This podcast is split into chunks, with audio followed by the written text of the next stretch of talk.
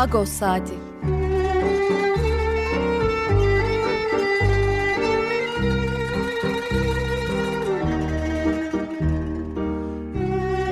Haftalık Agos gazetesinin penceresinden Türkiye ve Dünya gündemi.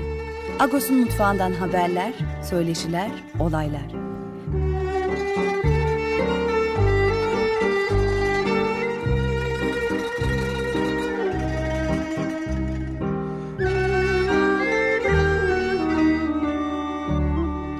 Radyo Agos. Radyo Agos'tan günaydın Parlois. Ben Yetver Tanzikyan. Bu hafta size ben yardımcı olacağım. Hangi şarkıyla açtık bu hafta? Chick Corea. 9 Şubat'ta kaybettik. Çok ünlü bir caz piyanisti, e, kompozitör. E, yani 70'lerde e, cazın standartlarına yeniden kuran isimlerden bir tanesi diyebiliriz. Çok kıymetli bir müzisyendi gerçekten. Severdik de İstanbul'da da kendisini dinleme şansımız olmuştu. İstanbul e, Müzik Festivali, daha önce Caz Festivali kapsamında.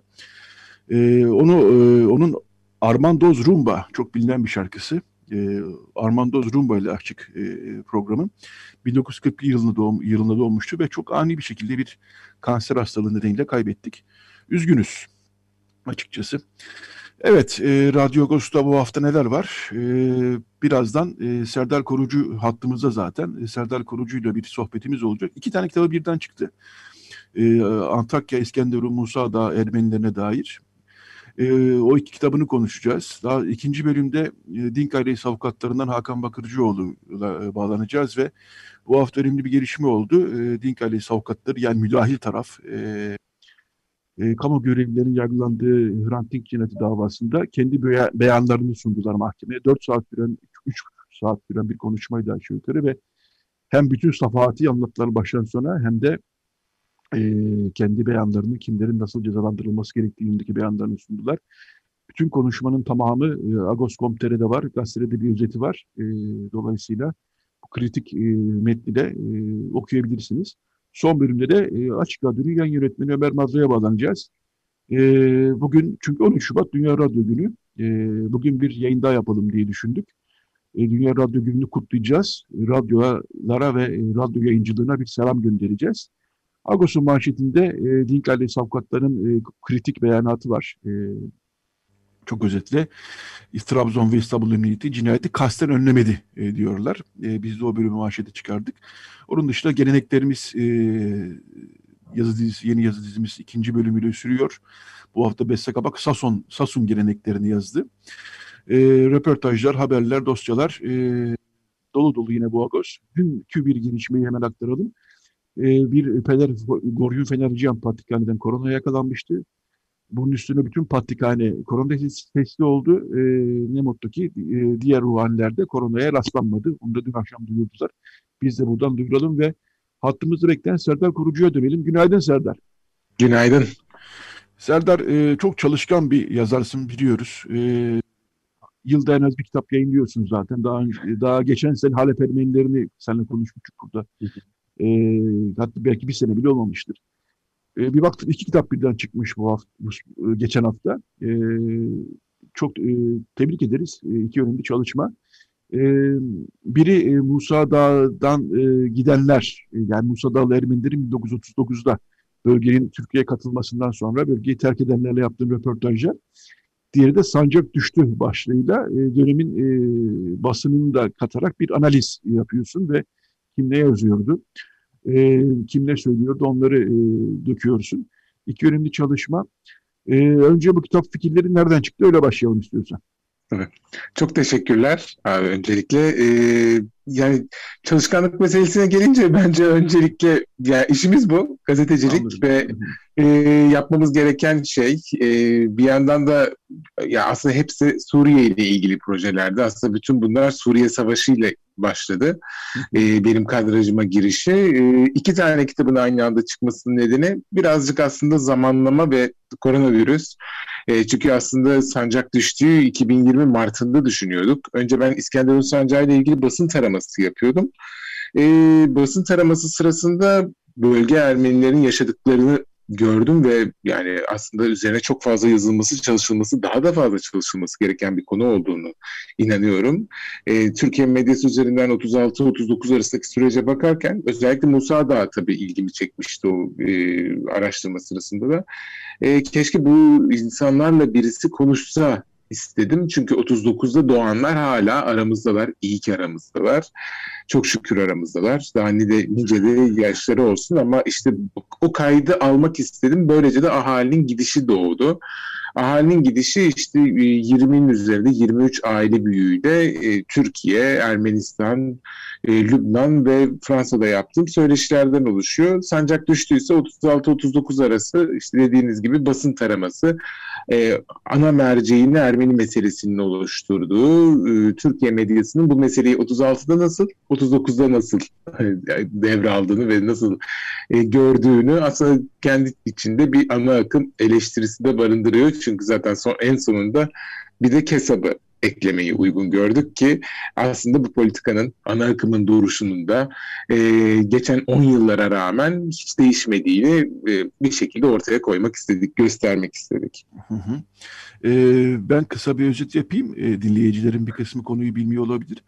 E, 39'a kadar aslında Hatay, e, Antakya bölgesinde e, Ermeni köyleri vardı. Bunlar e, birçoğu 1915'ten kurtulmuş köylerdi. E, ve e, Fransız yönetiminde biliyorsunuz o, o zamanlar Antakya. E, Türkiye katılması söz konusu olunca o bölgenin e, önce e, Türkiye medyasında e, bazı haberler, doğruluğu gayet şüpheli bazı haberler çıkıyor ve işte Fransızlar ve Ermeniler oradaki Türklere saldırıyor gibisinden. Daha da öncesinde daha kritik bir gelişme var aslında. Musa'da yani 1915'de e, direnişin olduğu Musa'daki Antakya bölgesinde yer alıyor. Musa'da da 40 gün kitabı e, Batı'da yayınlanıyor ve o kitabın filme çekilmesi söz konusu oluyor. E, Musa'da direnişini konu alan bir kitap. Franz Werfel'in meşhur romanı. Ve Türkiye'de aynı 80'leri e, yaşayanlar hatırlar. Gece yarısı ekspresine benzer bir kampanya başlıyor. İşte bu kitap filme çekilemez. Filme çekilirse şöyle olur, böyle olur gibisinden. Ve e, tabii Türkiye'deki Ermeni toplumu da e, bütün bu kampanya içerisinde e, artık öyle zorunda e, herhalde oluyor. Onlar da işte biz bu kitabın filme çekilmesini tasvir etmiyoruz türünden patlik içinde olmak üzere açıklamalar yapıyorlar. Türkiye'li Ermeniler için de sıkıntılı bir dönem. Hatta bazıları işi abartıp Pangaltı'da kitabı yakmaya kadar götürüyor Türkiye'li Ermenilerden bazıları. E, böyle sıkıntılı bir süreci aslında e, sen e, mercek altına alıyorsun. Şunu da söyleyelim yani Türkiye'nin son, ilk tek Ermeni köyü, son Ermeni köyü, Vakıflı köyü dediğimiz köyünde böyle bir hikayesi var aslında. Çünkü Antakya Türkiye'ye katıldıktan sonra birçok Ermeni köyü e, terk ediyor orayı. Çünkü 1915'in anıları hala taze. Fakat Vakıflı ve bir iki köyde Türkiye'de kalmayı e, karar veriyorlar. Dolayısıyla e, Türkiye'nin e, tek ve son Ermeni köyü böyle aslında olabiliyor. Çünkü aslında Türkiye'de artık bir Ermeni köyü yok e, 1915'ten beri. E, Antakya'daki o gelişmeler de borçluyuz Türkiye'deki bir Ermeni köyü olmasını. Evet, e, ben biraz şeyin üzerine durmak istiyorum. Röportajların üzerine durmak istiyorum. Yani az evvel bahsettiğim sürecin sonucunda Türkiye'den gidenlerin, e, Antakya'dan gidenlerin e, kendileri neler anlattılar, nasıl bir ruh hali içerisindeler sözü ben sana bırakayım. Çok teşekkürler. Abi e, hem gidenler hem kalanlar var kitapta malum. Yani bir yandan Musa Dağı'da olanlar var hala hazırda. E, İstanbul'da yarı zamanlı yaşayıp yarı zamanlı işte yazın özellikle Musa Dağı'da dönenler var. E, bir de artık bağlarını e, koparmak zorunda kalmış olan 39'dan beri işte Lübnan'daki ya da Ermenistan'da ya da Fransa'daki aileler var. E, her gidenin gittiği yere göre hafızası değişiyor. Yani mesela e, Ancar'dakiler her zaman gözleri burada kalmış ve aile büyükleri de kendileri de her zaman bir gün doğdukları yere dönmeyi düşünmüşler. Zaten bu gidiş e, kısa zamanlı düşünülen bir gidişmiş en başta. O nedenle bazı bazı dedin, Lübnan değil mi Ancar dediğin? Tabii tabii tabii. Evet. Ee, Lübnan hatta Ancar aslında Şam'a daha yakın neredeyse. Ee, Lübnan evet. Beyrut'un bayağı doğusunda olan böyle e, çöl diyebileceğimiz bomboş bir arazi ve e, en başta biz böyle e, Ermeni göçü diye düşünüldüğünde işte Fransızların yardımıyla üstelik gittiklerini düşündüğünde insan büyük bir facia gelmemiş gibi gelebilir en başta kulaklara değil. Yani günde 15-20 kişinin hayatını kaybettiği e, salgınların olduğu, hastalıkların olduğu, e, sudan e, ve pek çok hastalıktan e, dönem dönem zehirlenilen, e, çadırlarda uzun zaman kalmak zorunda kalınan ve e, çöl ortamında yaşamak zorunda kaldıkları böyle çok çok zorlu bir dönem. E, hani bu dönemi göz önüne aldığınızda aslında hiç doğru e, kaydı Türkçe literatürde çok az düşmüş. Uluslararası literatürde de çok geniş ele alınmamış. Neden? Çünkü Ermeni soykırımı e, üzerine çalışmalar doğal olarak daha fazla olduğu için bu evet. Daha tali kalmış ve 39 göçünü biz çok fazla işlendiğini görmüyoruz. Değerli çalışmalar var tabii ki ama evet. e, az. Burada peki insanların hafızası nasıl şekillenmiş? Herkesin hafızası benim konuştuklarımda e, dönmeye odaklı. Yani mesela 101 yaşındaki bir kadın Türkçe konuşuyor Ancar'da. Yani halbuki etrafında e, hiç konuşmuyor bu dili. Ben geldiğimde belki onlarca yıldır konuşmamıştı.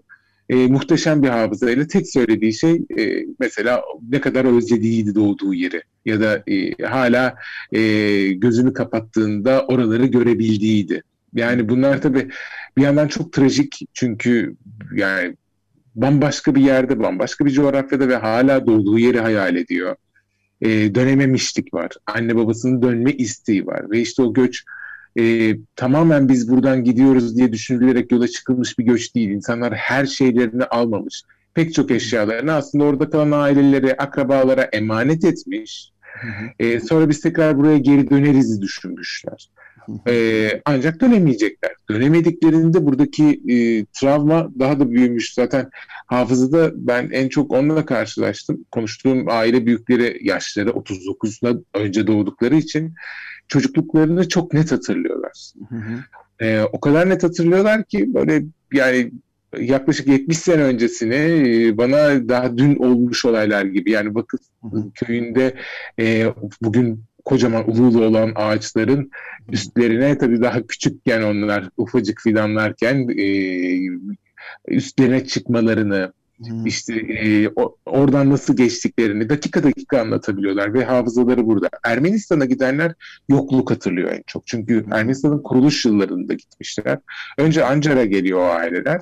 Arkasından Sovyet Ermenistan'ın e, kurulmaya başlanmasıyla oradaki çağrıyla beraber Ermenistan'a gitmişler başlarına ne gelmiş? Yani zaten e, önce taşnak damgası yemişler. Neden? Çünkü Sovyet Ermenistan'da malum taşnaklara karşı bir tutum vardı. Hı hı.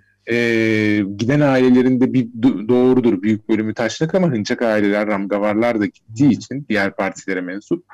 E, onlar taşnak olmadıklarını söylemelerine rağmen Sovyet rejiminin e, taşnak e, soruşturmalarına denk gelmişler ne yazık ki. E, çok büyük yokluk çekmişler. Yani çünkü çok zengin bir bölgeden çıkan aileler bunlar. Sonuçta bugün İskenderun Sancağı dediğimiz, Musa Dağı dediğimiz yer çok bereketli topraklar. E, gittikleri iklim, gittikleri coğrafya, yaşadıkları yüzlerce yıldır yaşadıkları, ait oldukları topraklarla alakası yok ve çok zor hayatlar onlar için.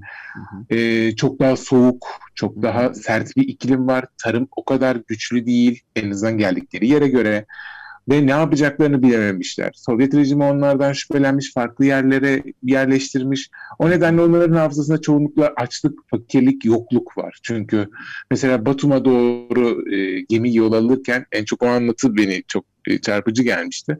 Ha, o kadar zengin bir Ermenistan vaat edilmiş ki çok heyecanlılar. E, dağıtılan siyah Rus ekmeklerini ne kadar zengin ki bizim Ermenistan'ımız bize şarapla yapılmış ekmekler veriyorlar galiba diye heyecanlanmışlar. Sonrasında yokluğu, fakirliği anlayacaklar ve e, yani geçirdikleri mesela şeylerden yanlarında bir portakal ya da bir ekmek bile götürememişler. Çünkü Sovyetler adım atar atmaz onların yanındaki bütün eşyaları, bütün yiyecekleri zehir taşıma olasılıklarına karşı denize dökmüş. Böyle sert bir yaptırımla karşılaşınca hepsinde e, bir de aralarında soruşturmaya uğrayanlar var. Hepsi çok acılı anlatıyor dönemi. Batı'daki e, ailelerin hafızası farklı. Batı'daki aileler ise o kadar çok aslında 15 e, ile ilgili, Ermeni soykırımı ile ilgili o kadar sert, ağır anlatılar var ki hı hı. kendi anlatılarını anlatmayı yani daha geri adımda kalmayı tercih ediyorlar. Çünkü hani 39 1915 değil tabii ki. Hı hı. E, 1915 denildiğinde Musa da Ermeniler için ağırlıklı olarak dirilmiş demek. Hı hı. E, 39'un anlatısıysa onlar da geride kalıyordu. Ben nedenini evet. sorduğumda yani böyle bir şey var. Mesela bir bağırsak veda anlatısı anlatmışlardı bana. Ee, orada yaşamış bir aile büyüğünün işte başından geçen korkunç olayları anlatıyorlardı. Küçücük bir çocuk tek başına kalıyor Anadolu köylerinde, kasabalarında. Ee, ölüler kan görüyor ve hani o dehşetten sonra hani kendi anlatıları e, evet zayiatı olan, evet can kaybı olan her ailenin e, aile büyüğünü ya da küçük çocuklarını kaybettiği e, bir göç ama 1915 değil. O nedenle evet. daha az anlatmayı tercih ediyorlardı. Evet, e, son birkaç dakikamız bu bölüm için çok çok geçti Serdar. E, dolayısıyla biraz e, birkaç dakikada da şeyi özetleyebilir misin rica etsem senden? E, Sancak Düştü'deki hava yani gerçekten e, 39'a doğru e, gayet Ermenileri düşmanlaştıran bir hava olduğunu zaten biliyoruz. E, Sancak Düştü biraz da buralara bakıyor değil mi? Abi Sancak Düştü evet e, sizin de benim de işte içinde de yer aldığımız benim de hala almakta olduğum ana akım medyanın aslında e, perspektifi yani 36'da Ankara e, Ankara'nın politikasının gereği olarak en başta yumuşak başlayan bir e, politika var. İşte Musa daha daha yumuşak anlatan, hatta böyle e, Türkiye resmi tarihi içinde bile olmayacak derecede e, bölge Ermenilerine aslında kucak açan, e, çünkü bağlamak istediği bir bölge olduğu için düşmanlaştırmıyor. E, tablo 37, 38, 39'dan itibaren özellikle taşnaklar başta olmak üzere bölge Ermenilerin 15'i unutmadığını ve Türkiye ile tekrar beraber yaşamak istemediklerini görmeleri arkasından sert bir dil kullanmaları, düşmanlaştırılmaları, hedefleştirilmeleri var. Zaten işte Zaven Biberyan'ın da döneminde yazdığı gibi, Talit Suca'nın kitabında yer aldığı gibi işte o dönem Hatay'la ilgili olumsuz ne olsa bir konuda Hatay'a bağlanıyor, Hatay'da da Ermenilere bağlanıyor.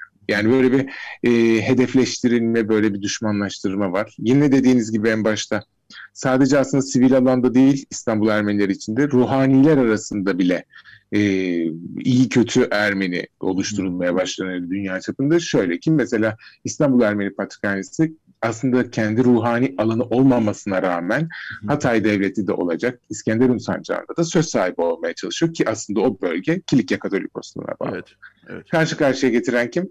Türkiye medyası. Yani bir de bu çalışmada aslında çok dağınık ve çok zor bir çalışmaydı. Çünkü 36-39 arası gazeteleri toplamak çok zordu. Ahalinin gidişinde röportajları derlemek çok zordu. Çünkü İlk kitabı işte bir arada çıkartmak da zordu. Ben e, özellikle Emrecan Dağlıoğlu'na editöre, editörüme çok teşekkür etmek istiyorum. Ayrıca da doğum günü. İyi ki var. O olmasaydı herhalde evet yani Agos'a da zaten çok emek de vermişti. Biliyorum, biliyorum. Arkadaşımız malumunuz. Tabii, biz, de, ee, biz de buradan kutlayalım Emrecan'ın doğum gününü o zaman. O olmasaydı herhalde ben bu iki e, zor projeyi e, çıkartmam çok çok zor olacaktı. Hı hı. E, aslında böyle bir çalışma yani o medya e, tarafı e, gerçekten o dönem içerisinde en güçlü e, ifadesini buluyor. Bir de şuna eklemek belki gerek. E, 30'ların dünyası Türkiye'nin bugünü gibi değil. Mesela bugün biz devletin zirvesinin sesini her gün duyuyoruz. Bazen günde iki kere, üç kere. E, dönemi içerisinde böyle bir şey yok. Kritik virajlarda sadece Mustafa Kemal'in basına konuşması var. Bakanlar zaten çok fazla konuşmuyor. O nedenle güçlü olan taraf medya. Ana akımda köşe yazısı neyse yani Yunus Nadi, Nadir Nadi ya da işte diğer gazetelerdeki baş yazarlar ne yazarsa aslında ana olarak e, Ankara'nın görüşünü o temsil ediyor. E, resmi değil ama zaten basında o kadar katı bir sansür var ki Ankara'nın istemediği bir şeyin ana akımda yazılması imkansız olduğu için zaten devletin sözü anlamına geliyor üst kapalı olarak. Bu nedenle de aslında e, basın taraması yapmayı ayrıca istedim bu dönemde 36-39 arasında. Evet, e, kritik bir dönem. E, şöyle bir not aktarayım ben de dinleyicilere. E, bir Ermeni gazetesi, bunu Talin Sucuyan'ın kitabında görmüşüm ben de. Bir Ermeni gazetesi 39'larda Hatay'ın yani Antakya'nın Türkiye'ye katılmasına yeterince yer vermediği gerekçesiyle kapatılıyor bir ay kadar, evet. iki ay kadar. Böyle bir dönemden bahsediyoruz. Evet. evet, sıkıntılı, zorlu bir dönem. Bu iki dönem, bu sıkıntılı ve zorlu dönemi iki ayrı kitapta e, mercek altına aldın, e, kağıda döktün. Okuyucuların e, Aras Yayıncılığı'ndan çıktı kitaplar, onu da tabii söylememiz lazım. Aras Yayıncılık'ta vesilesiyle e, bu iki önemli çalışmayı okuyuculara sundun. E, eline sağlık diyoruz. Çok teşekkürler e, Serdar. Ben teşekkür ederim. Çalışmaların tahmin ediyorum devam edecektir daha. E, daha yeni kitaplarda kafanda vardır. Ee, evet, e, gazeteci yazar, gazeteci yazar Serdar Kurucu konuğumuzdu. Ee, çok teşekkür ediyoruz Serdar. Kolay gelsin sana. Ben teşekkür ederim abi. Çok teşekkür. Teşekkürler. Ee, evet, e, Radyo Agos devam ediyor. Çikkore ile başladık. Onu anarak başladık yayınımıza. O, ondan bir şarkı daha dinleyelim. E, Çikkore'den bir şarkı daha dinleyelim. E, daha sonra e, Radyo Agos'un kalan kısmı devam edecek tabii. Çikkore'nin e, grupları da vardı. Elektrik Band, Çikkore'nin Elektrik Band grubuyla beraber One of Us is Over 40 yani aramızdan biri 40'ı geçti e, şarkısı. Belki Emre Can'a da münasip olabilir bilemiyorum. E, onu dinleyelim şimdi daha sonra Radyo Agos devam edecek. Radyo Agos Evet, Radyo Agos devam ediyor. E, ne dinledik?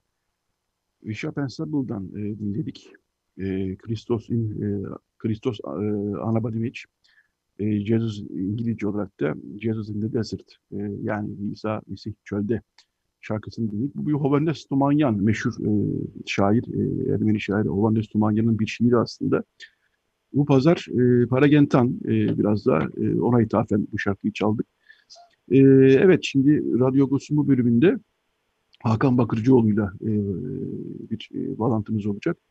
E, yayının başında da söylemiştim. E, Dink cinayeti davası, yani kamu görevlilerinin yargılandığı Dink cinayeti davası da sona yaklaşıyoruz. E, Dink ailesi avukatları e, üç buçuk saat süren bir beyanatta bulundular e, karar öncesinde ve e, yargıda eksik yargı boyunca eksik gördükleri noktalara dikkat çektiler. Kritik bir e, beyanattı bu, kritik, e, kritik bir e, ben, e, şöyle söyleyeyim, bütün bir e, safahati özetlediler aslında hem cinayet öncesi hem cinayet sonrası. Evet, e, ben sözü e, hemen Hakan Bakırcıoğlu'na bırakacağım. Günaydın Hakan. Günaydın Yeter. Evet, e, bütün bu konuş e, beyanatın tamamını e, zaten Agos.com.tr'de ve Agos'ta e, özet olarak Agos'ta e, sitede tamamını e, yayınladık zaten. E, benim gözüme çarpan şey şu, e, hem bütün bu kamu görevlilerinin yargılandığı e, yargı safhasının daki eksiklikleri e, sergilemekte kalmıyorsunuz. Bir de savcının mütalasında eksik bıraktığı yerlere de sanki değiniyorsunuz gibi. Ve daha çok Trabzon ve İstanbul Emniyeti'nin kasıtlı olarak, burası çok önemli, kasıtlı olarak e, cinayet önlemediğini e, söylüyorsunuz. Ve üç kişi için Celalettin Cerrah, Ahmet İlhan Güler ve Engin Dinç için de ayrıca TCK 83'ten cezalandırılmasını talep ediyorsunuz. E, ben sözü sana bırakayım. E, kasıtlı olarak önlemediler derken e, neyi kastettiniz? E, öyle söyleyeyim ben sana. Ee, aslında savcılık mütalasında Trabzon İl Emniyet Müdürlüğü görevlilerinin önemli bir kısmı hakkında cezalandırma talep ederken e, adam öldürme e, yaptı 83 kapsamında cezalandırma talep etti. E, fakat bunu yaparken e, o dönem istihbarat şube müdürü olan Engin Dinç hakkında yalnızca görevi kötüye kullanma yahut da görevi ihmal üzerinden ceza verilmesi gerektiğini söyledi. Ee, İstanbul İl Emniyet Müdürlüğü'nün ise yalnızca iki görevlisi hakkında iddianame düzenlenmişti. Trabzon İl Emniyet Müdürü görevlilerinin aksine Celalettin Cerrah ve Ahmet İlhan Güler hakkında iddianame düzenlendi. Oysa ki biz e, İstanbul İl Emniyet Müdürlüğü'nün birçok görevlisi hakkında iddianame düzenlenmesi gerektiğini savcılık aşamasında beyan etmiştik. Buna rağmen iki kişiyle sınırlı kaldı iddianame düzenlenenler. Hı hı. E, ve savcılık tarafından İstanbul İl Emniyet Müdürlüğü görevlisi olup iddianame düzenlenen bu iki kişi hakkında da yine görevi kötüye kullanmadan cezalandırma talep edildi. E, oysa ki bütün bir süreç değerlendirildiğinde bu cinayete iştirakleri, bu cinayet önüne geçmeme hallerinin çok ağır bir e, tutum olduğu çok aşikardı. Hı hı. E, esasında savcılık tarafından düzenlenen iddianamede bir tek Celalettin Cerrah hakkında görevi kötüye kullanmadan cezalandırma talep edilmiş. Fakat Engin Dinç yani Trabzon İstihbarat Şube Müdürü, Emniyet İstihbarat Şube Müdürü ile e, İstanbul İl Emniyet İstihbarat Şube Müdürü Ahmet İlhan Güler hakkında Türk Ceza Kanunu 83. maddeden hüküm kurulması istenmişti. E, aralarındaki temel fark şu. 83. E, madde kapsamında suç kasten işlenebilen bir suç ve 25 yıla kadar ceza öngörülen bir suç. Hı hı. E, biz Hrant Dink cinayetinde sorumlu olan devlet görevinin önemli bir kısmının Hrant Dink'in öldürülmesi sonucunu istedikleri ve bu bilgiye sahip oldukları halde cinayet önüne geçmediklerini söylemekteyiz. Dolayısıyla biz önemli bir kısım devlet görevlisinin 83. madde kapsamında cezalandırılmasını talep ettik. E, aslında hı hı. 2007 yılından bu yana gelen e, e, süreçteki tutumumuz hep böyle oldu ve dilekçelerimizi de hep böyle oluşturduk biz. Çünkü bunu doğrulayan çok fazla veri vardı dosyada ve toplanan deliller de bunu doğrulamaktaydı. E, dolayısıyla da aslında savcılık iddianamesinde de e, bu türden belirlemeler vardı. Fakat son mütalaa aşamasında e, üç kişi hakkında tutum farklılaştı. E, Cerrah hakkında zaten görevi kötüye kullanma suçlaması vardı. Onu sürdürdü. Oysa ki deliller onun hakkındaki suçlamanın 83. madde kapsamında olduğunu ortaya koydu yargılama süresince. Fakat buna rağmen iddianameki tutum sürdürüldü. Ee, Trabzon İl Emniyet İstihbarat Şube Müdürü ile İstanbul İl Emniyet İstihbarat Şube Müdürü olan iki görevli hakkında yani Engin Dinç ve Ahmet İlhan Güler hakkında da iddianamede 83. madde kapsamı cezalandırma talep edilirken ve aslında yargılama sırasında dosyaya giren deliller buradan cezalandırılmasını zorunlu kılarken ve deliller ilk aşamadan itibaren söylenen her şeyi doğrularken hı hı. E, garip bir şekilde bunlar hakkında suçlama görevi kötüye kullanmaya döndü. Hı hı. E, biz esasen müdahale tarafı olarak çok daha kapsamlı bir dilekçe vermek istemiştik yargılamanın hı hı. tamamına dair. Hı hı. E, fakat mahkeme tarafından bu süre bize verilmedi. Hı hı. E, dolayısıyla biz kapsamı dar tuttuk. Yalnızca iddiana şey mütalada e, çok sorunu gördüğümüz bu üç konuyla ilgili beyanda bulunmayı tercih ettik. E, bu duruşmada da bunu talep ettik. Dolayısıyla biz mahkemeye e, savcılık mütalasının aksine bu üç kişi hakkında görevi ihmalden değil 83. madde kapsamında 25 yıla kadar ceza verilmesine dönük bir tutum sergilemesine dönük talepte bulunduk. E, beyanlarımızı buna göre şekillendirdik. Hı hı. Ee, dinleyicilerin bir kısmı bütün bir safahatı bilmiyor olabilirler. Ee, çok kısaca ben bir özetleyeyim. Ee, 11 ay önce Hrant Dink'in öldürüldüğü 19 Ocak 2007'den 11 ay önce Trabzon Emniyeti İstihbarat Şubesi bir e, istihbarat elde ediyor ve e, Yasin Ayal ve grubunun her ne pahasına olursa olsun Hrant Dink aleyhine ses getirecek bir eylemde bulunmayı e, hedeflediğini öğreniyor. Bunu da bir e, raporla, F4 raporu dediğimiz raporla İstanbul İstihbarat Şubesi'ne bildiriyor. E, bundan sonraki süreç gerçekten çok e, çarpıcı, e, trajik aslında. Bütün bu e, çalışmalardan sonra yani 11 ay boyunca ne Trabzon Emniyeti bu örgütü e, önleme, faaliyetin önleme yönelik bir girişimde bulunuyor ne de İstanbul Emniyeti Hrant Dink yönelik bir koruma alınması için bir faaliyette bulunuyor. E, zaten sizin bu beyanatınızda bu süreç e, bütün aşamalarıyla e, anlatılıyor. Hı hı. Ve e, bunun sonucu olarak da e, Hrant Dink öldürülüyor. E, orada e, bütün bu yargılama boyunca İstanbul Emniyeti e, işte bizim e, istihbarat şubesi diyor ki bizim koruma alma yetkimiz yok. Korumayı şu alır, o alır filan derken bir bakıyoruz e, koruma alınmamış. Fakat çarpıcı bir örnek veriyorsunuz siz. Yargı boyunca da verdiniz bunu. E, veyahut da kimi diyor ki e, kendisini talep etmesi gerekir, Hrant Dink'i talep etmesi gerekir diyor. E, siz ortaya koydunuz ki e, Orhan Pamuk hakkında da bu tür e, tehditler vardı. Çünkü bir tehdit ortamı var Hrant Dink aleyhine. Ve e, otomatik bir mekanizma neredeyse Orhan Pamuk için e, koruma alınmıştı. Ancak bu Hrant Dink için alınmadı diyorsunuz. Bunu da belgelerle ortaya koydunuz. Dolayısıyla özetle e, Trabzon Emniyeti de e, aslında yapması gerekeni yapmıyor. İstanbul Emniyeti de yapması gerekeni yapmıyor. E, bu çok hakkında hakikaten e, yani göz göre göre yapılmış bir iş. E, kasıtlı olarak e, önlenmedi diyorsunuz e, iki yerde. Hem Trabzon Emniyet'in için, e, Engin Dinç için, için getirdiğiniz suçlamada hem de Celalettin Cerrah ve e, Ahmet İlhan Güler için İstanbul Emniyetinden iki isim için getirdiğiniz suçlamada e, yani bunu şuna dayandırıyorsunuz. Ya bu kadar ortalıkta tehdit varken, e, yazışmalar varken e, önlem alınmaması kasıta girer e, diyebilir miyiz? Öyle mi? Bu mantığa göre evet. oturtuyorsunuz değil mi suçlamanız? Evet, evet çok doğru tanımlı niyet var. Ee, mesele şuydu. 2004 yılından cinayete giden süreçte yaşanan tüm olaylar dikkate alındığında e, Hrant Dink'in öldürüleceği çok açık olarak ortada duran e, bir husus. E, 2004 yılında saldırılar başlıyor. 2007 yılında da bu saldırılar ağırlaşarak sürüyor. Ee, az önce senin dediğin üzere biz Orhan Pamuk hakkında bir koruma kararı olduğunu raporlardan gö görmekteydik. Ee, dayan olan tüm belgeleri istedik.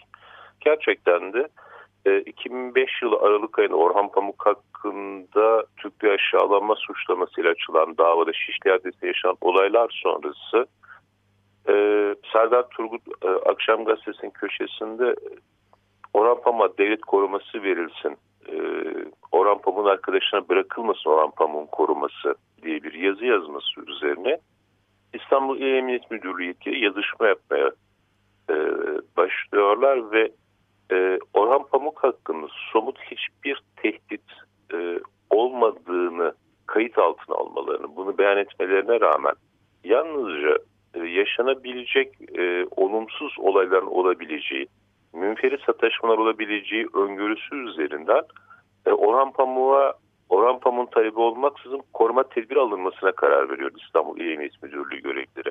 Ki doğru bir karar bu.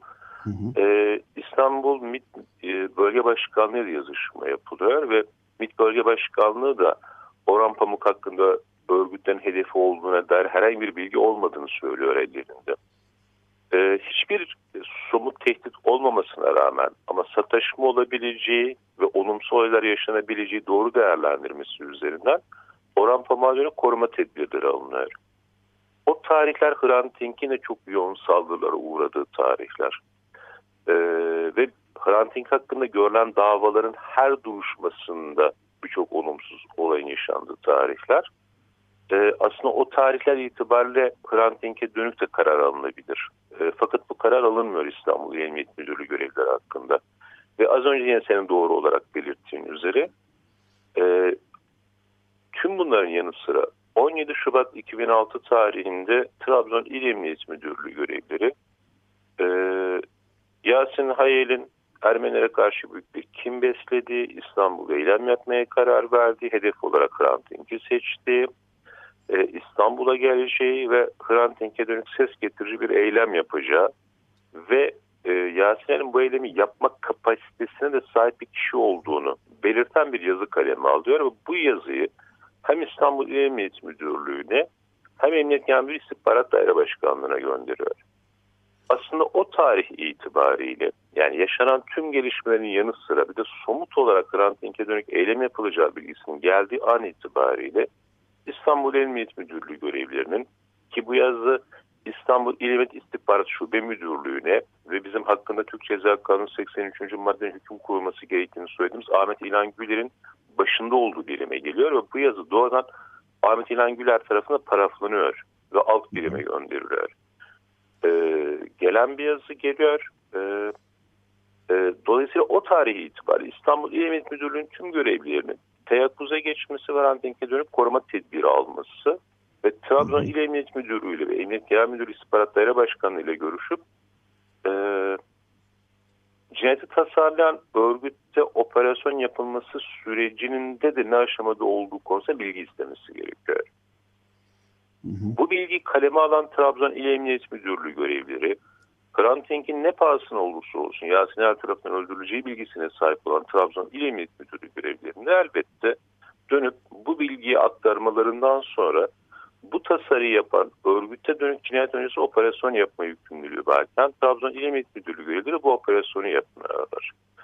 Ee, biz tam da bu sebeplerle yani hem Hrant Dink'e dönük haricen yaşanan olaylar hem de Hrant Dink'in somut olarak öldürüleceği bilgisi üzerinden Trabzon İl Emniyet Müdürlüğü görevlilerinin operasyonu örgütlemediklerini örgüte dönük İstanbul Emniyet Müdürlüğü görevlilerinin de koruma tedbirleri almadıklarını söylüyoruz.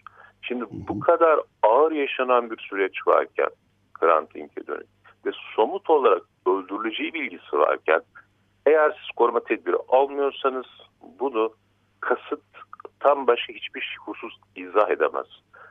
E, dolayısıyla biz kasıtlı olarak yapılmadığını söylüyoruz. E, Orhan Pamuk'a dönük alınan koruma tedbiri de aslında bizim yıllardan bu yana söylemiş olduğumuz birçok hususu doğrulayan bir karar oldu. E, ve bütün belgeler ve yazışmalar da bunu doğruladı. E, dolayısıyla biz elbette bunun görevi ihmal kapsamında olmadığını söylemekteyiz.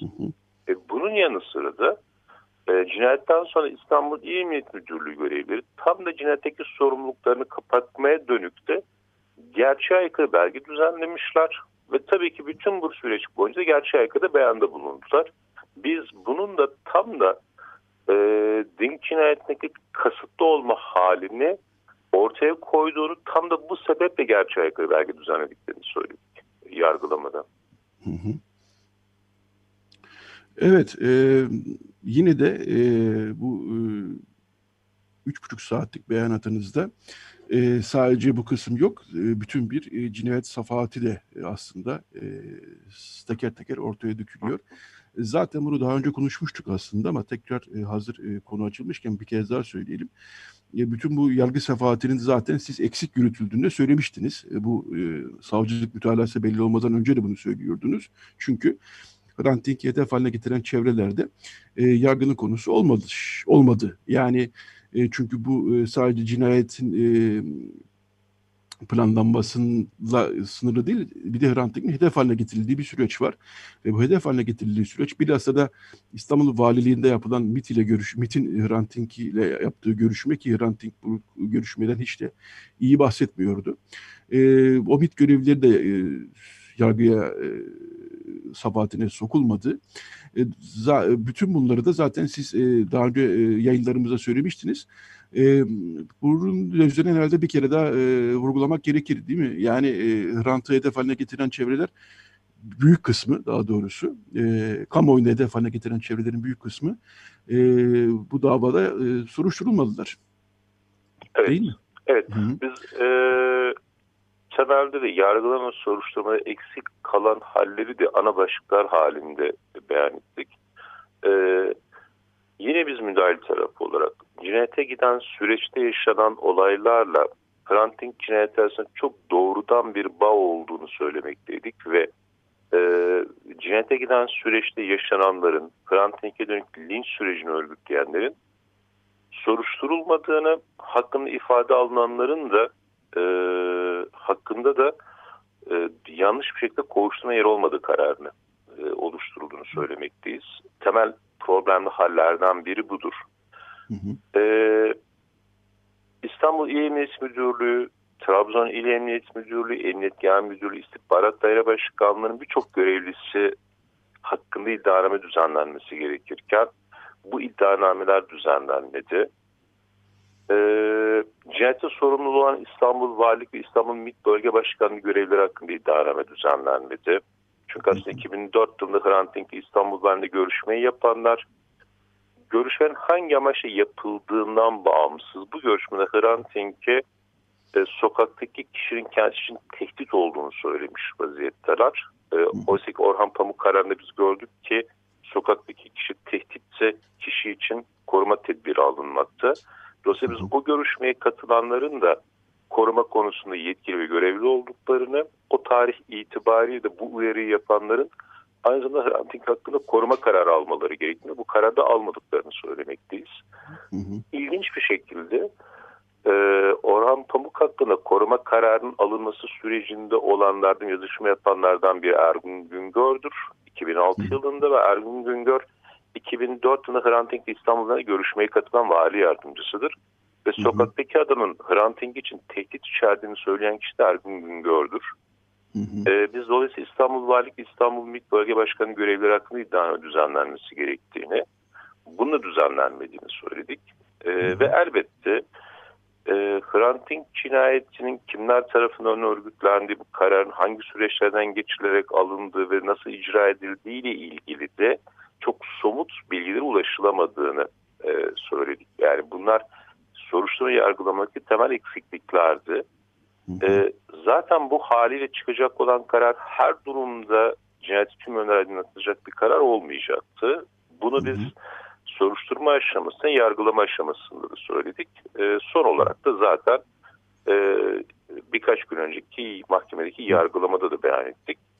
E, ve elbette Dink soruşturma yargılamadaki temel sorunu noktalardan bir tanesi de Hrant Dink cinayetinin sorumluluğu tartışılan kişilerin kendilerinin birçoğunun da bu soruşturmalarda görev alması soruşturma dosyasını, yargılama dosyalarında görüş sunan, değerlendirme yapan belge sunan kişiler olması olduğunu söyledik. Ee, düşünün ki Celalettin Cerrah, Hrant Dink cinayetinden ötürü sorumlu tartışılan birisiydi ama İstanbul'da yürütülen soruşturmanın başındaki insanlardan biri Celalettin Cerrah'tı. Hı hı. Ee, daire başkanı görevlilerinin birçoğunun biz yargılanmasını talep etmekteydik. Ee, cinayet işleyen yapılanların örgüt olup olmadığı, nasıl bir örgüt olduğu ile ilgili de yargılanmasını talep ettiğimiz o tarihlerde Ramazan Akgürek tarafından dava dosyasına belge gönderilmekteydi. E, yargılamasını talep ettiğimiz Trabzon İl Emniyet Müdürlüğü görevlileri e, Trabzon'a cinayet soruşturmasını yürüten kişilerdi. E, hı hı. Dolayısıyla da aslında cinayette sorumlu olanlar tarafından e, sürdürülen dolayısıyla kendi sorumluluklarında kapatmaya çalıştıkları bir süreç ve soruşturma yaşandı. E, bunların da çok problemli olduğunu söyledik biz. Dolayısıyla biz bu başlıklar altında yargılamadaki temel problemli hallerden bahsettik ve elbette ki çıkacak olan karar her durumda sorunlu bir karar olacaktır. E, bunun yanı sıra e, Celalettin Cerrah, Ahmet İlhan Güler, Engin Dinç hakkında görevi ihmal kapsamında hüküm kurulacak olursa bu kötü olan kararı daha da kötü hale getirecektir. Hı hı. E, hal ve durum bu şekildedir. Evet. En azından bu üç isim için görevi ihmal değil, TCK 83'te düzenlenen e, görevi kas, e, kasti davranışla görevi e, cinayete sebebiyet vermekten e, siz e, hüküm kurulmasını talep ediyorsunuz. Evet, e, şunu da hatırlatalım. 5 Mart'ta e, mahkeme kararını açıklayacağını söyledi. Yani 5 Mart aslında Buradan bir kere daha duyuralım. 5 Mart Cuma günü e, Dink cinayeti davasını takip eden, adalet talep edenler için kritik bir gün. Dolayısıyla o gün e, bir şey olacak, e, mahkeme kararı açıklanacak. Kararı tabii ki e, hepimiz dikkatli takip edeceğiz. E, sizin baştan beri bahsettiğiniz gibi zaten eksik yürütülen bir soruşturmaydı bu ama en azından sizin son talepleriniz bakalım e, karşılık bulacak mı, bulmayacak mı? Bu arada e, Dink ailesi avukatlarında e, Hakan Bakırcıoğlu e, daha çok e, ön planda gözüküyor. E, çok da normal. Baştan beri bu işin e, içinde. Fakat ona da e, beraberinde olduğu bir ekip de var. Emel Ataktürk, Hülya, Ataktürk, Hülya Deveci, Bahri Belen, e, Sebu Aslangil. E, her duruşmada onları beraber görebiliyoruz. E, ha, böylece Hakan senin e, ekipte ekipteki arkadaşlara buradan bir almış olalım. E, 5 Mart'ta o zaman e, Çağlayan'da görüşeceğiz Hakan öyle gözüküyor değil mi? Ya e, Evet. Son bir eklemek, Cinet, son bir eklemek istediğim bir şey varsa onu da Birkaç gün sonra e, Celalettin Cerrah e, milliyetçi duygularla işlenmiş bir cinayettir. O gün sabah Yasin Er'le görüşmüş. Örgüt bağlantısı yok diye bir açıklama yaptı. E, cinayetten birkaç gün sonra yaptı. Aslında o açıklama cinayetin kapsamını belirlemeye dönük bir e, açıklamaydı. Hı hı. E, Hrant Dink cinayetini tasarlayanların ve icra edenlerin öngöremedikleri temel mesele e, bu denli büyük toplumsal bir tepkin açığa çık çıkacağıydı. E, eğer Hrant Dink cinayetine gerçekten birçok husus açığa çıkabildi ve bu yargılamalar yapılabildiyse bütün bu eksik hallerine rağmen e, tam da büyük bu toplumsal tepki sebebiyle olabildi. E, aslında yargılama süresince de bu duyarlılık devam etti. Ee, hı hı. Yargılama 5 Mart'ta verilecek kararla sonlanmayacak.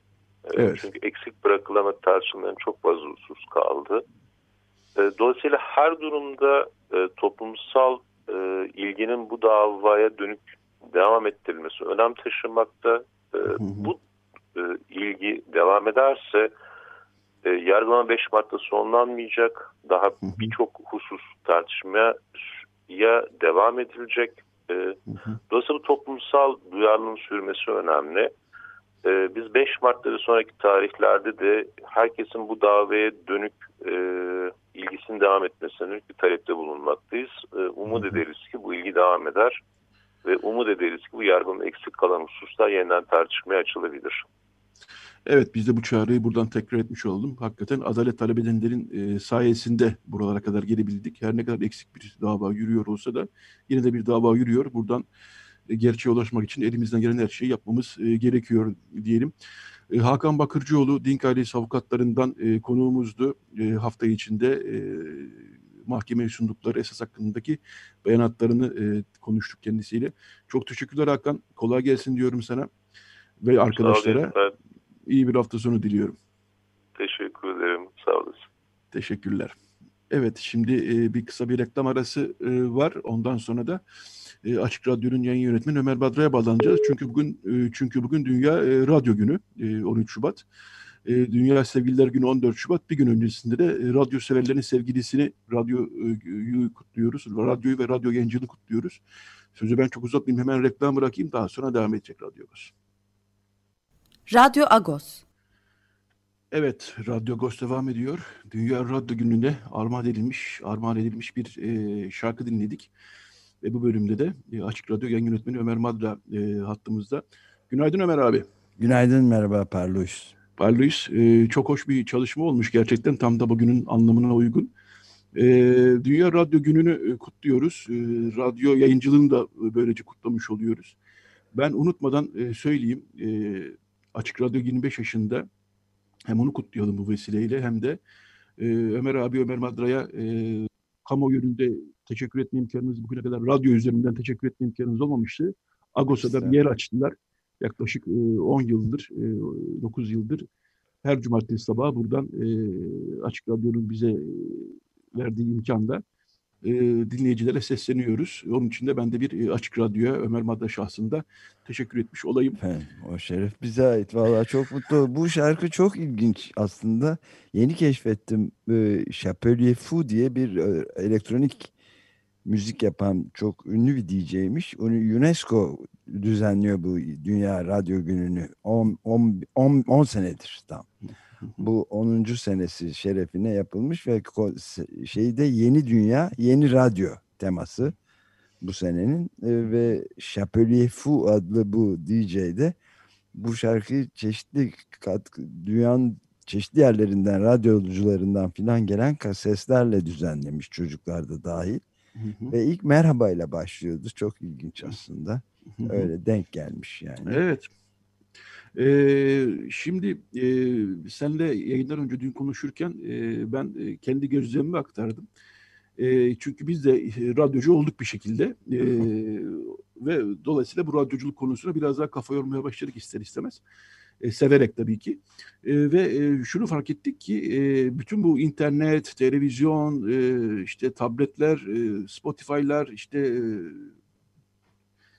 bütün bu ses e, yani dijital çağın getirdiği bütün imkanlara rağmen e, imkanlarla birlikte daha doğrusu frekans radyoculuğu hala gücünü koruyor e, gibi geliyor bana. Bize gelen e, dinleyici tepkilerinden bunu anlıyoruz. E, hala frekans radyoculuğu e, güçlü. E, ne dersin e, Dünya Radyo Günü'nde e, biraz e, radyo nerede, e, radyoculuk, radyo yayıncılığı nerede konuşalım onları biraz? Ya, tabii tabii memnuniyetle. Ana teması bu zaten aslında. UNESCO biraz geç kaldı tabii. 110 yıllık bir geçmişi var en az radyonun. Ve bunu sadece 10 yıl önce keşfetmesi ama gene de hiç yoktan iyidir diyelim. Geç olsun güç olmasın diyelim. Tam da teması bu. UNESCO'nun e, genel sekreteri de zaten bu konuda bir e, açıklama yapmış yani 10. yılını kutlarken e, Radyo, Dünya Radyo Günü'nün geçen yıl e, radyonun ne kadar bir genç bir mecra olarak 110 yıl önce keşfedilmiş bir şey. Fakat e, top, e, çağdaş toplumlar için olmazsa olmaz görevini koruyor ve bütün bu değişikliklere rağmen diyor tıpkı senin de dediğin gibi Yetvar yani Audrey Azoulay adı UNESCO'nun Dünya e, Kültür ve Eğitim, Kültür, Bilim ve Kültür Örgütü UNESCO'nun direktörü olan hanımefendi diyor ki yani biz Covid-19 pandemisi bir ek bir değer ilave etti. Yani mesela gelişme yolunda ülkeler derken yani yoksul ülkelerde yüzde yetmiş beş penetrasyonu artmış. Hı hı. Radyo en erişilebilir mecra olmaya devam ediyor. O yüzden de işte bu krize de bizim krize müdahale etme durumunda diyor pandeminin yarattığı korkunç eksiklikler şartlara karşı en temel aracımız oldu mücadele etmekte diyor ve hayatları kurtardı. Pek çok hayat kurtarabildik diyor. Yani sağlık e, bilgilerini iletebildik. Gerekli bütün o bu şeyler var ya uyduruk e, komplo teorileri, kurguları deniyor. Çok yaygın. İşte şunlar laboratuvarda mı yaratıldı filan onları söylememiş kendisi ama ben ilave edebilirim. Yani güvenilir bilginin yeterli olmasına e, sağlayan en önemli şeydi diyor ve bir de nefret suçlarını önlemek için. Yani bu Radyo Agos'un da en temel konularından ve Açık Radyo'nun da elbette nefret suçunun yaygınlaşması e, meselesi. Hı hı. UNESCO e, bu potansiyelini e, böyle tamamen audio mesajlar vererek 56 dilde bunu önlemeye çalıştı nefret suçlarının diyor ve radyolar aracılığıyla yazdı. Bütün dünyada sahte uyduruk şeyler yayılmasın diye dedikodular filan ve böylelikle diyor radyo e, temel medium olma aracı olma durumunu ve direncini arttırdı gün be gün arttırdı ve yeniliklere de ayak uydurdu diyor. Gene senin söylediğine ilaveten hı hı. ben bunu bir e, şey tarihçisiyle de görüşme fırsatım olmuştu. Matthew Lazar diye çok önemli bir Amerikalı e, tarihçi vardı.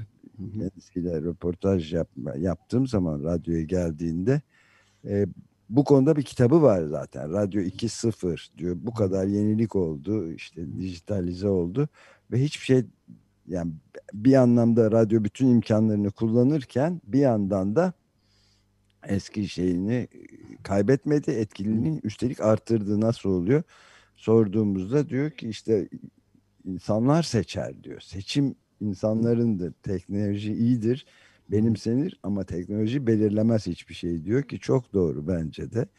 Ve tekrar Azule'nin şeyine dönecek olursak UNESCO e, direktörünün direktris diyelim belki de. E, bu e, imajlar dünyasında yüzyılında radyo her sabahımızı ve akşamımızı tamamen bize eşlik eder ve iç dünyanın diyor yani yansımalarını Anla, anlamını duyurur kendi içimizde diyor ve internet radyosunun e, yaratılmasıyla beraber işte podcastlerin bu akıllı telefon denen ve yeni teknolojilerle ikinci gençliğini yaşıyor. Arttı diyor yani. işte bu seneki dünya gününü de yeni dünya, yeni radyo e, diye, diye koymamızın sebebi de bu. Radyonun rolü bugün ve yarın için her zamankinden çok daha fazla bu evrensel hümanist hı hı. özgürlük vektörü diye tanımlamış ki ben de katılıyorum buna.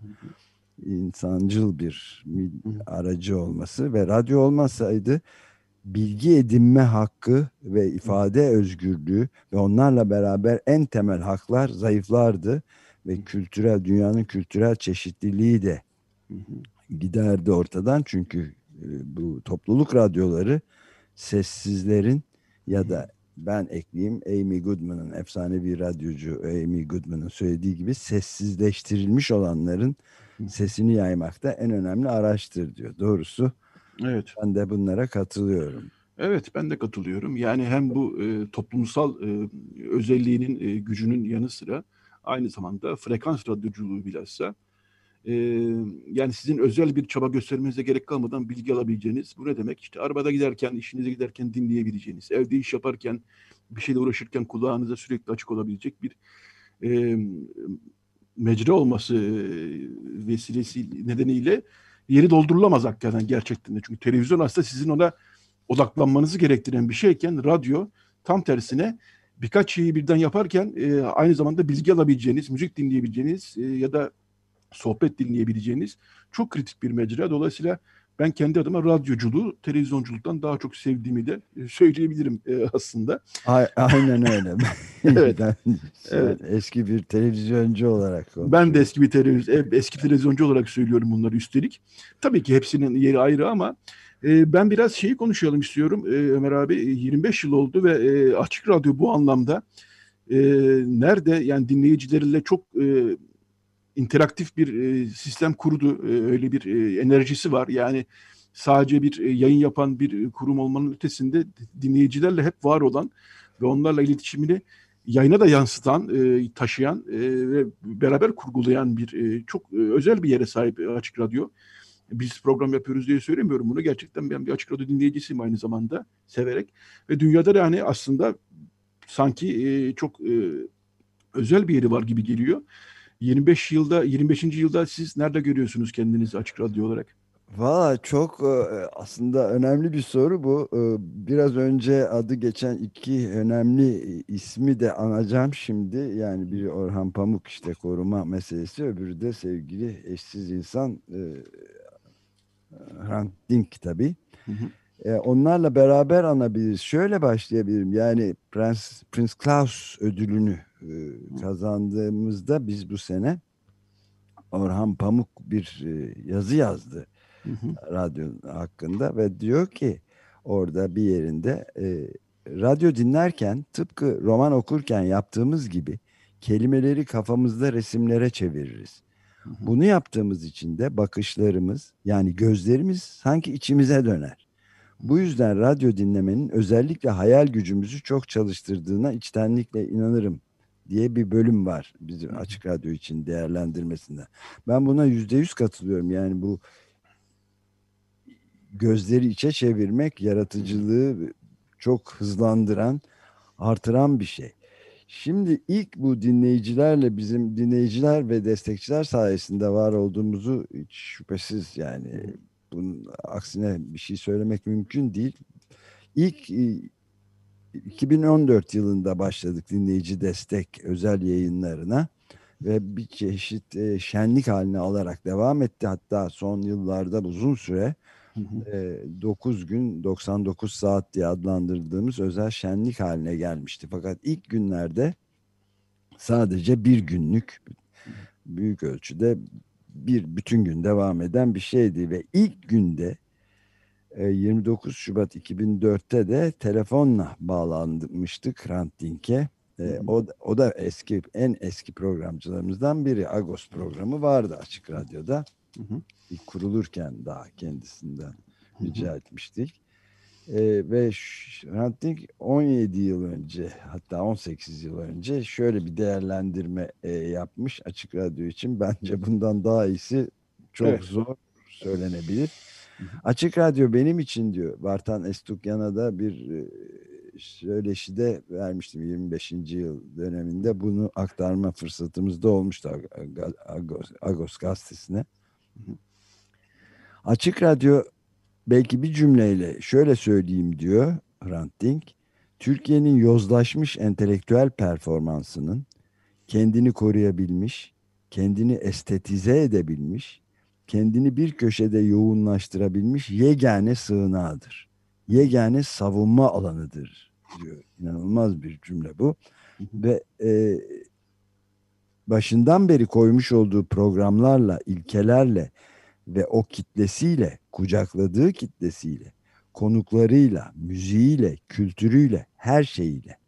Yani sıradanlığın değil, sıra dışılığın ama aynı zamanda olağanlığın olması gerekenin tek yapıldığı yer gözüküyor benim görebildiğim kadarıyla. O açıdan da bütün çalışan arkadaşları, emeği geçen arkadaşlarımızı da canı yürekten kutluyorum diyor bundan daha özlü ifade edilebileceğini düşünmüyorum.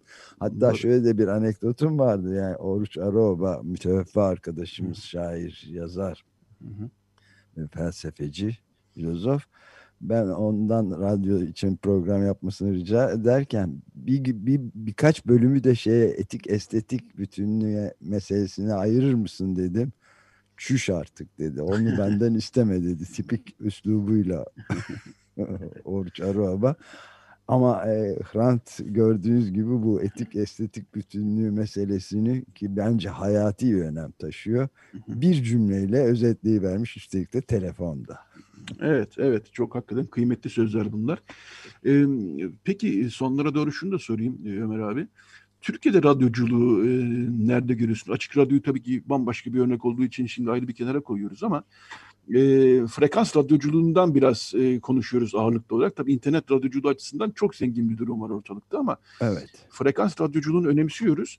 E, çünkü hakikaten en ücra köşelere de ulaşma, yani internete ulaşma imkanı olmayanlara da ulaşma, çünkü e, Dünya Radyo Günü'nde e, az evvel baktım.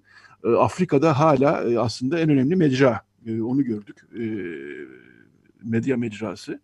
Dolayısıyla Türkiye'de radyoculuğu e, yani genel siyasi baskı ortamını da hesaba katarak e, konuşacak olursak e, nerede görüyorsun? Yani e, iyi bir yerde miyiz yoksa birbirinin tekrardan çok fazla radyo mu var? E, nedir senin düşüncelerin?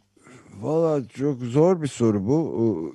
Yani bir kere Afrika gibi yoksul, daha yoksul ülkelerdeki önemi frekans radyoculuğunun e, ta, tasvir bile edilemeyecek kadar büyük.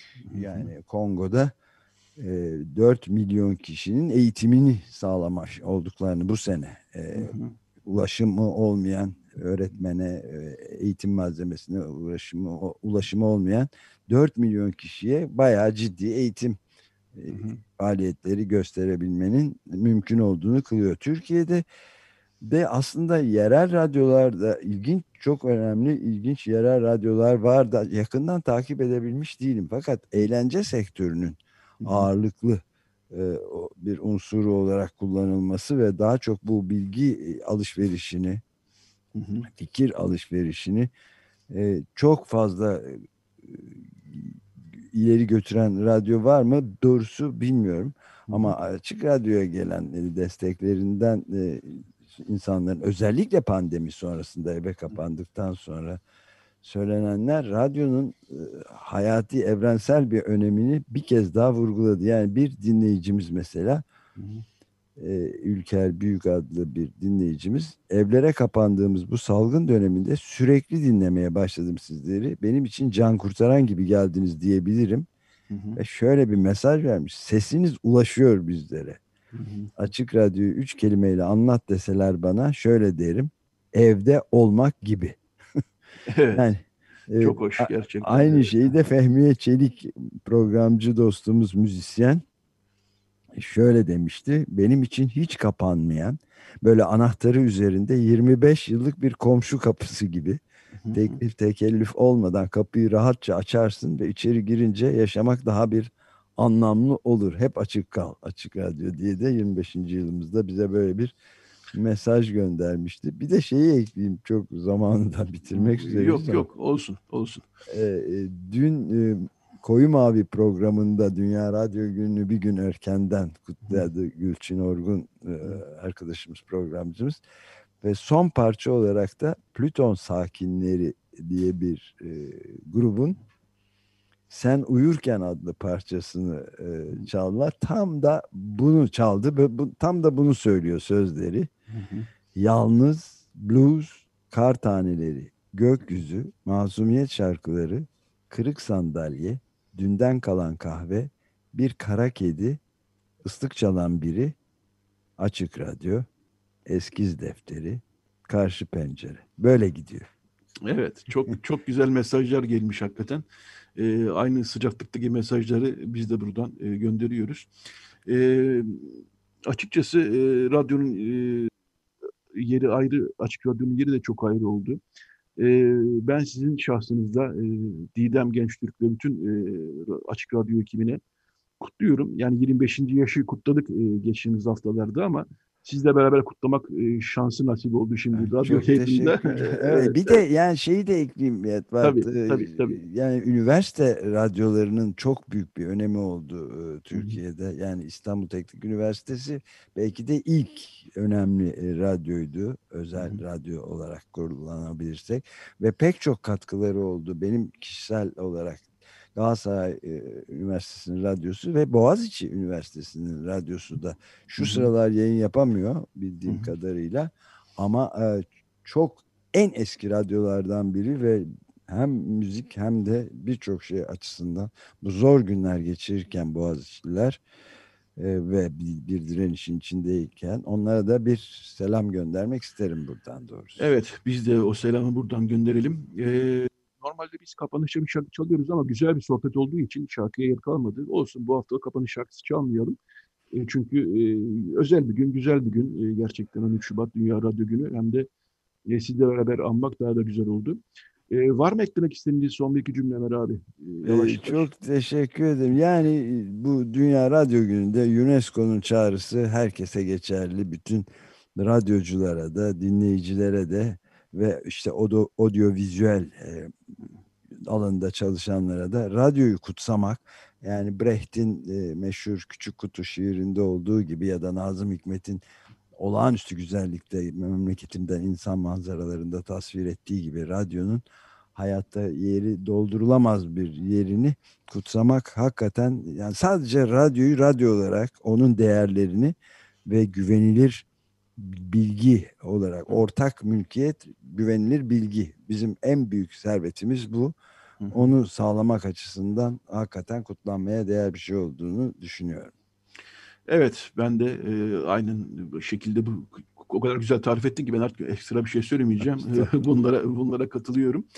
Evet, e, radyoda kalın, açık radyoda kalın, Radyo Agos'ta kalın din, diyoruz.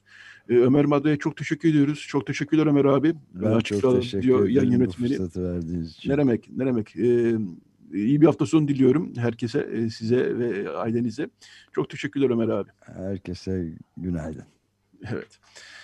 Evet, Radyo Agos'un sonuna geldik. E, artık e, yarın Dünya Sevgililer Günü. E, onu da kutlayalım buradan e, açıkçası. E, her ne kadar e, ya bu kapitalizmin e, şeyi e, icadı filan dense de sevgililer birbirlerini e, her zaman kutlarlar aslında ama yarın e, bir kere daha kutla, e, kutlanacak tabii bugün. Onu da buradan kutlayalım. Evet, Recide Berhem Beltaş yardımcı oldu. Radyo Agos'tan bu haftalık bu kadar. Haftaya görüşmek üzere diyoruz. Herkese iyi bir hafta sonu diliyoruz. Evet, bu haftalık bu kadar.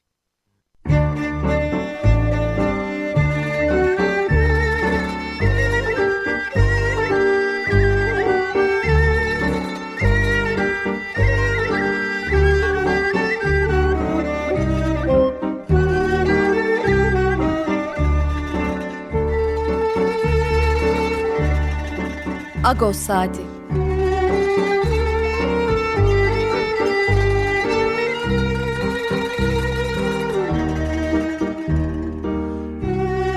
Haftalık Agos gazetesinin penceresinden Türkiye ve dünya gündemi. Agos'un mutfağından haberler, söyleşiler, olaylar.